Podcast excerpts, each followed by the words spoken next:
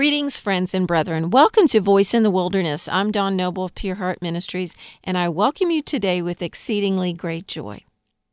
This is Holy Week, so we're going to take a break from learning about 1 Corinthians, the book of 1 Corinthians, and I just want to share a message, I think, a teaching that I believe will just enlighten you. I'm not going to be focusing on the crucifixion, although that is obviously the most important highlight of Holy Week, other than the resurrection, which is just actually more important than the crucifixion, because we know that Jesus is alive and that he died for our sins. So let me just open with prayer. Father, I thank you for your holy word, and I thank you that you, even before the foundation of the world, had destined and designed that Jesus would be sent to earth to be the Lamb of God, that precious Lamb slain before the foundation. Father, we thank you that we have this precious opportunity to worship the Lord and celebrate the goodness of God and celebrate the death and the resurrection and ascension of Jesus Christ. So, Father, I thank you for the revelation that you have given me regarding the priest, the Lamb, and the King. And I pray that this listening audience will receive this teaching in their heart. Lord, I just bless each one that is listening to this message today. In Jesus' mighty name, amen.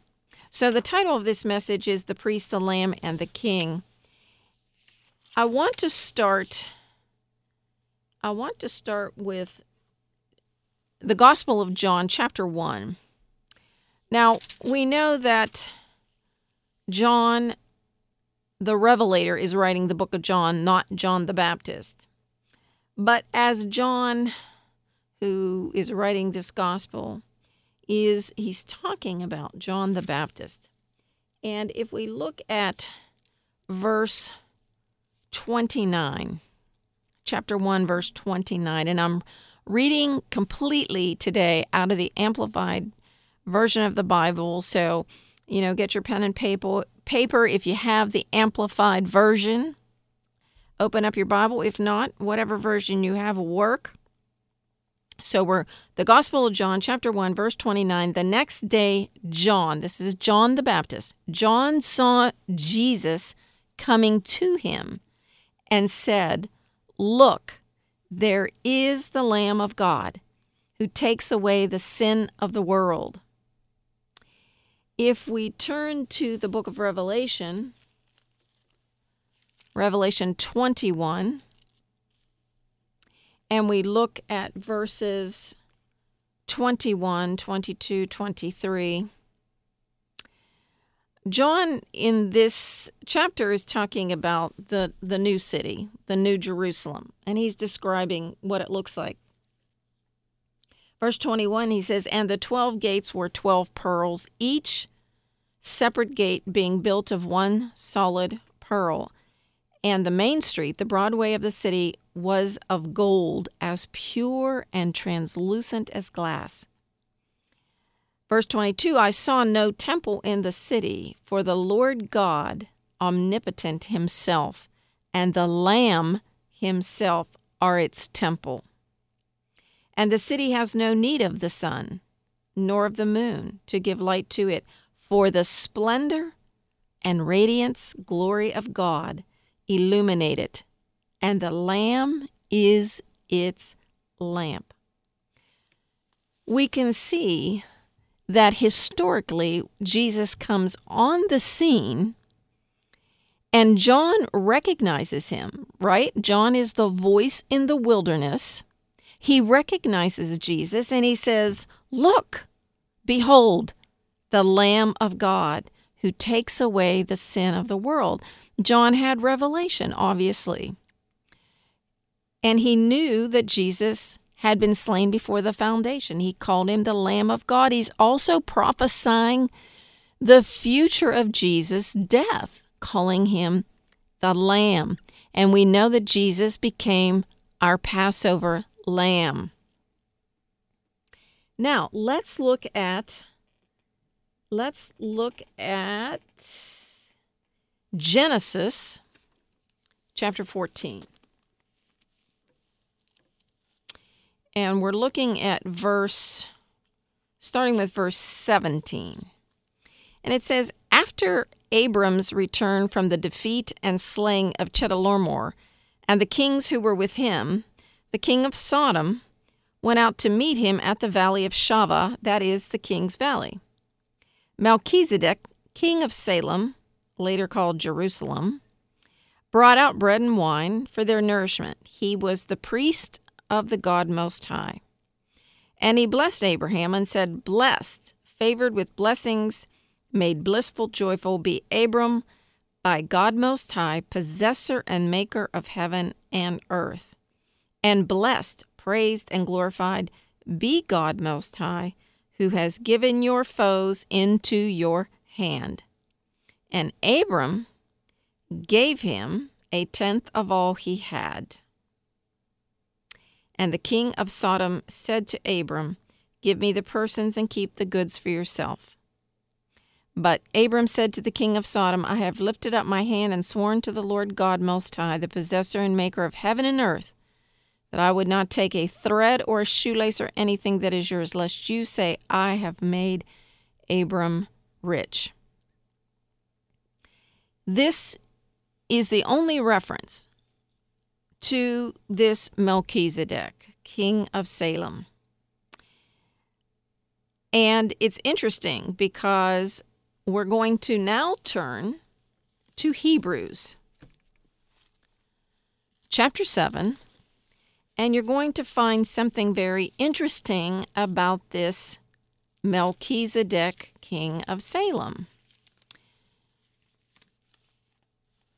And starting with chapter 7, verse 1, this is what the writer of Hebrews says: "For this Melchizedek, king of Salem, and priest of the Most High God." So let me stop there for just a second. Melchizedek is a king and a priest. It says, "And the priest of the Most High God met Abraham as he returned from the slaughter of the kings, and blessed him. And Abraham gave to him a tenth portion of all the spoil. He is primarily, as his name when translated indicates, king of righteousness, and then he is also king of Salem, which means king of peace." Now, think about this for just a moment. This Melchizedek, who meets up with Abram back in Genesis, his name means king of righteousness and king of peace. Okay, verse 3. "Without record of father or mother or ancestral line, neither with beginning of days nor ending of life, but resembling the Son of God, he continues to be a priest without interruption and without successor." Now observe and consider how great a personage this was, to whom even Abraham, the patriarch, gave a tenth, the topmost, or the pick of the heap of the spoils. And it is true that those descendants of Levi who are charged with the priestly office are commanded in the law to take tithes from the people, which means from their brethren, though these have descended from Abraham. But this person who has not their Levitical ancestry received tithes from Abraham himself and blessed him who possessed the promises of God. Yet it is beyond all contradiction that it is the lesser person who is blessed by the greater one. Furthermore, here in the Levitical priesthood, tithes are received by men who are subject to death, while there, in the case of Melchizedek, they are received by one of whom it is testified that he lives perpetually. A person might even say that Levi, the father of the priestly tribe himself, who received tithes, the tenth, and paid tithes through Abraham, for he was still in the loins of his forefather Abraham when Melchizedek met Abraham. Now, if perfection, a perfect fellowship between God and the worshiper, had been attainable by the Levitical priesthood, for under it the people were given the law, why was it further necessary that there should arise another and different kind of priest, one after the order of Melchizedek, rather than one appointed after the order and rank of Aaron. For when there is a change in the priesthood, there is of necessity an alteration of the law concerning the priesthood as well. For the one of whom these things are said belonged not to the priestly line, but to another tribe, no member of which has officiated at the altar. For it is obvious that our Lord sprang from the tribe of Judah, and Moses mentioned nothing about priests in connection with that tribe.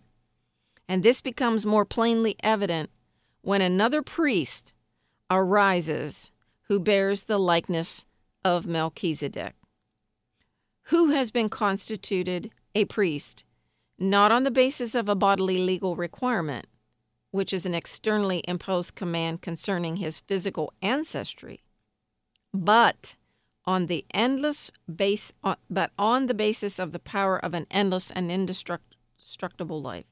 For it is witnessed of him, meaning Christ, you are a priest forever after the order with the rank of Melchizedek.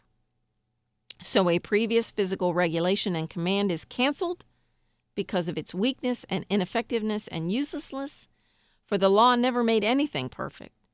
But instead, a better hope is introduced through which we now come close to God.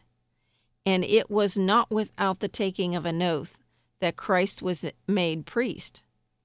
For those who formerly became priests received their office without its being confirmed by taking an oath by God. But this one referring to Christ, was designated and addressed and saluted with an oath. The Lord has sworn and will not regret it or change his mind. You are a priest forever, according to the order of Melchizedek. In keeping with the oath's greater strength and force, Jesus has become the guarantee of a better, stronger agreement, a more excellent and more advantageous covenant.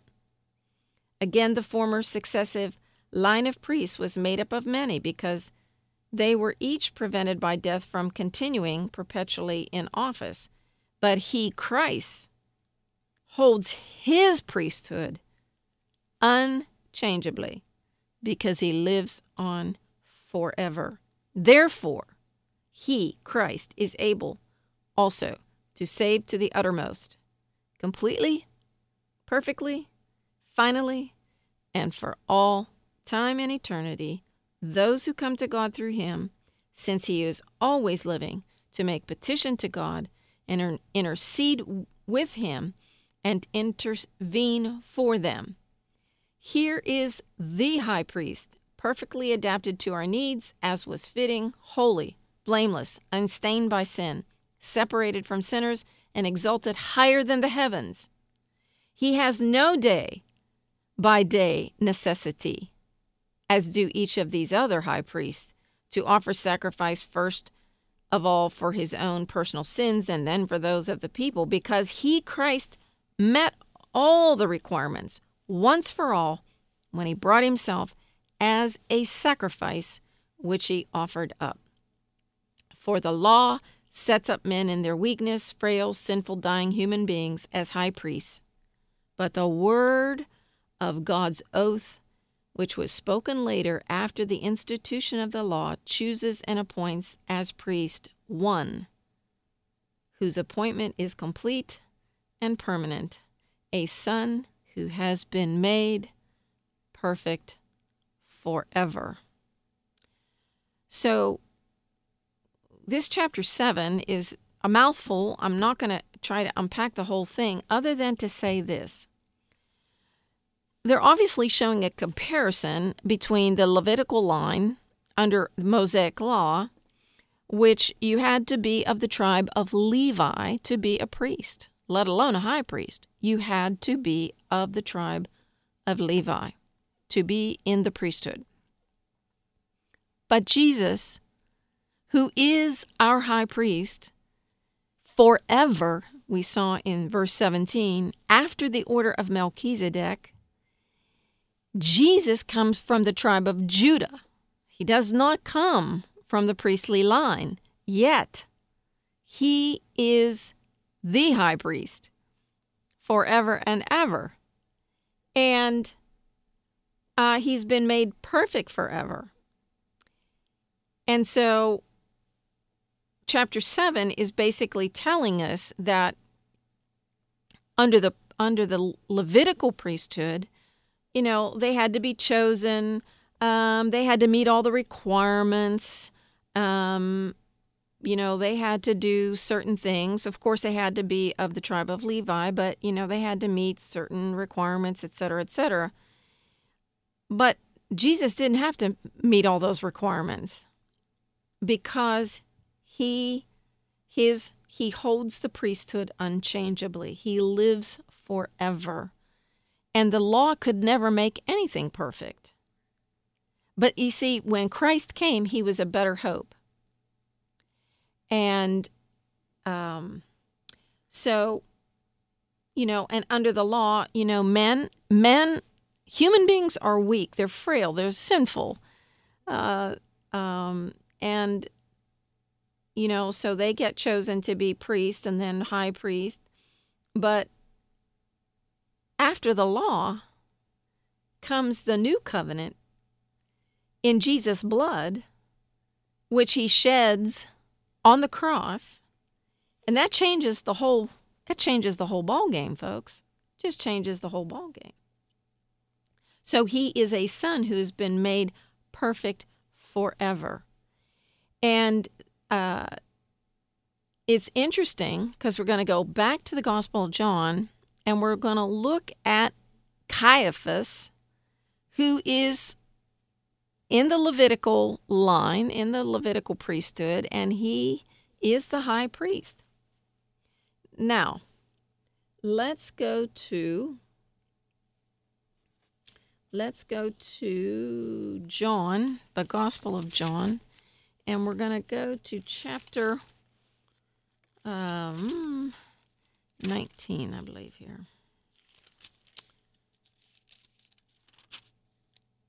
No, we're going to start in chapter 18 of the Gospel of John. All right, let's start in verse 28. Then they brought Jesus from Caiaphas. Now, Caiaphas is the high priest. Then they brought Jesus from Caiaphas into the Praetorium, the judgment hall, the governor's palace, and it was early.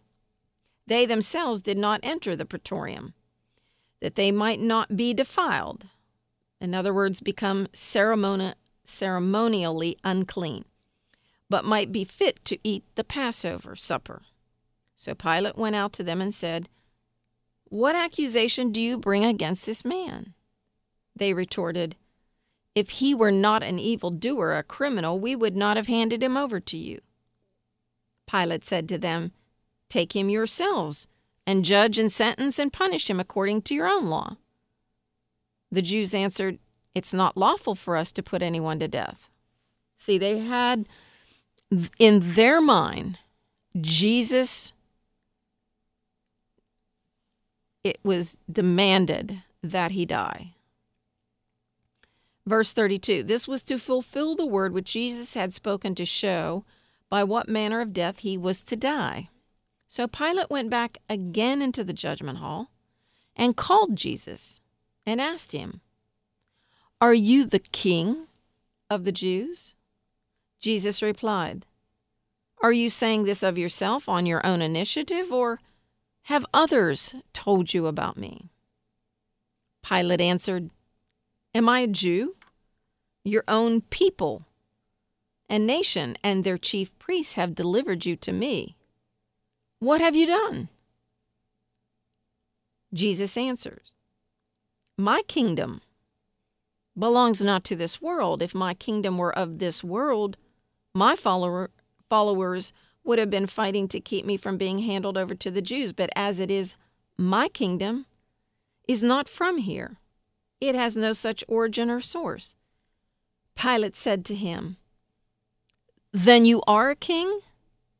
Jesus answered, "You say it. You speak correctly, for I am a king." Certainly I'm a king. This is why I was born, and for this I have come into the world to bear witness to the truth. Everyone who is of the truth, who is a friend of the truth, who belongs to the truth, hears and listens to my voice. Pilate said to him, "What is truth?" On saying this, Pilate went to the Jews again and told them, "I find no fault in him. But it is your custom that I release one prisoner for you at the Passover. So shall I release for you the king of the Jews?" Then they all shouted back again, "Not him, not this man, but Barabbas." Now Barabbas was a robber. Chapter 19. So then Pilate took Jesus and scourged, flogged, whipped him. And the soldiers, having twisted together a crown of thorns, put it on his head, and they threw a purple cloak around him. And they kept coming to him, saying, "Hail, King of the Jews!" And they struck him with the palm of their hands. Then Pilate went out again and said to them, "See, I bring him out to you, so that you may know I find no fault, no cause for accusation in him." So Jesus came out wearing the thorny crown and the purple cloak, and Pilate said to them, "See, behold the man." When the chief priests and the attendants, guards, saw Christ, they cried out, "Crucify him! Crucify him!" Pilate said to them, "Take him yourselves and crucify him, for I find no fault, no crime in him." The Jews answered him, "We have a law. And according to that law, he should die because he has claimed and made himself out to be the Son of God." So when Pilate heard this, he was more alarmed and awestricken and afraid than before. He went into the judgment hall again and said to Jesus, "Where are you from?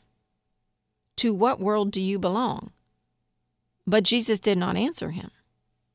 So Pilate said to him, "Will you not speak even to me? Do you not know that I have power, authority to release you, and I have power to crucify you?" Jesus answered, "You would not have any power or authority whatsoever against me if it were not given you from above. For this reason, the sin and guilt of the one who delivered me over to you is greater." Upon this, Pilate wanted to release him. But the Jews kept shrieking, "If you release this man, you are no friend of Caesar. Anybody who makes himself out to be a king sets himself up against Caesar." Hearing this, Pilate brought Jesus out and sat down on the judgment seat at a place called the Pavement, the Mosaic pavement, the stone platform in Hebrew, Gabbatha. Now it was the day of preparation for the Passover, and it was about the 6th hour, about 12:00 noon. He said to the Jews, "See, here is your king." But they shouted, "Away with him! Away with him! Crucify him!" Pilate said to them, "Crucify your king?" The chief priests answered, "We have no king but Caesar." Then Pilate delivered him over to them to be crucified. And they took Jesus and led him away, so he went out bearing his own cross to the spot called the Place of the Skull. In Hebrew it is called Golgotha. There they crucified him, and with him 2 others, one on either side, and Jesus between them. And Pilate also wrote a title on an inscription on a placard and put it on a cross. And the writing was, "Jesus the Nazarene, the King of the Jews." And many of the Jews read this title, for the place where Jesus was crucified was near the city, and it was written in Hebrew, in Latin, and in Greek. Then the chief priests of the Jews said to Pilate, "Do not write the king of the Jews. But he said, I am the king of the Jews. Pilate replied, What I have written, I have written. Then the soldiers, when they had crucified Jesus, took his garments and made 4 parts, 1 share for each soldier, and also a tunic. But the tunic was seamless, woven in 1 piece from top throughout. So they said to one another, Let us not tear it, but let us cast lots to decide whose it shall be. This was to fulfill the scripture. They parted my garments among them, and for my clothing they cast lots. So the soldiers did these things. But by the cross of Jesus stood his mother, his mother's sister Mary, the wife of Clopas, and Mary Magdalene. So Jesus, seeing his mother there, and the disciple whom he loved standing near, he said to his mother, Dear woman, see, here is your son. Then he said to the disciple, See, here is your mother. And from that hour the disciple took her into his own keeping, his own home. After this, Jesus, knowing that all was now finished, ended in fulfillment of the scripture, I thirst. A vessel full of sour wine was placed there, so they put a sponge soaked in sour wine on a stalk, a reed of hyssop, and held it to his mouth. Then Jesus received the sour wine. He said, It is finished. And he bowed his head and gave up his spirit. And, you know, the story goes on. But really what I want to point out here, 2 things. One is, we see that he is being called the King of the Jews. The soldiers, what possessed the soldiers to call him the King of the Jews? He was silent. He wasn't claiming. He wasn't telling them he was the King of the Jews. He doesn't say anything about being the king until Pilate presses him in a conversation. And it's interesting that Pilate, in verse 4, says, I find no fault in him. In verse 6, Pilate says, Take him yourselves and crucify him, for I find no fault in him. And then verse 12, it says, Upon this Pilate wanted to release Christ. And then in verse 15, Pilate addresses the high priest again and says, You want to crucify your king? And then Pilate does something interesting. In verse 19, we read that he has a placard, and he puts the name of Jesus on the placard. And it says, Jesus the Nazarene, King of the Jews, in 3 languages. And the chief priests, they're all beside themselves. They do not want that written on that placard. But Pilate says, What I've written, I've written. So I find it interesting that Pilate somehow was convicted in his heart. You see, truth was standing in front of him. When Pilate asked the question, What is truth? Truth stood before Pilate. We know that Melchizedek was Christ, and that is in the book of Genesis. And Melchizedek means king of righteousness, king of peace. So Jesus is called the King of Righteousness and the King of Peace right from the get-go in the beginning chapters of our Bible. And then Pilate somehow either has a revelation or he has a,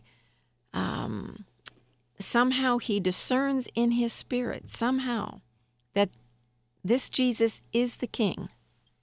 And when he asks Jesus, Are you the king? Jesus says, Well, yeah, you said it. He says, You say it well. Yes, I am the King of the Jews. And so Pilate is convinced that Jesus is the King of the Jews. And so I've actually run out of time, but it's interesting. This whole chapter on Jesus is about the Lamb, is about him as high priest, and is about him as the King of Kings and the Lord of Lords. And I didn't get to even finish telling you, if you go to Revelation chapter 19, 11 through 16, you'll read about him being the King of Kings. We are way, way out of time. I just bless you to have an incredible week, Holy Week, and enjoy and celebrate the death and the resurrection of our Lord Jesus Christ. This is Dawn Noble of Pure Heart Ministries. You can go to www.pureheart.today and listen to this podcast again. And if you would continue to pray for this ministry, and if you'd like to sow a seed, you can go to Pure Heart.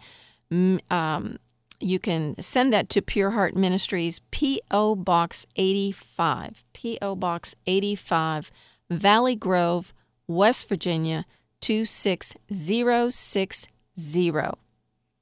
With that, I look forward to being with you next week. Shalom, shalom. Peace be unto you.